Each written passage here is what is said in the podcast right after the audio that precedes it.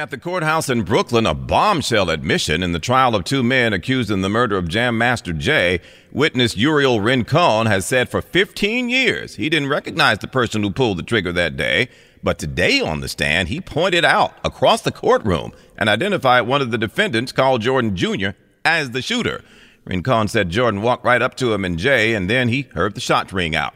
The admission coming after the judge made a ruling earlier today saying that rap lyrics can't be used as evidence against one of the men charged in that killing. T-Mobile has invested billions to light up America's largest 5G network from big cities to small towns, including right here in yours.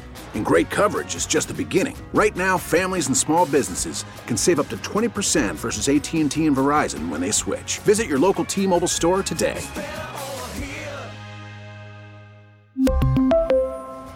Plan savings with three lines of T Mobile Essentials versus comparable available plans. Plan features and taxes and fees may vary.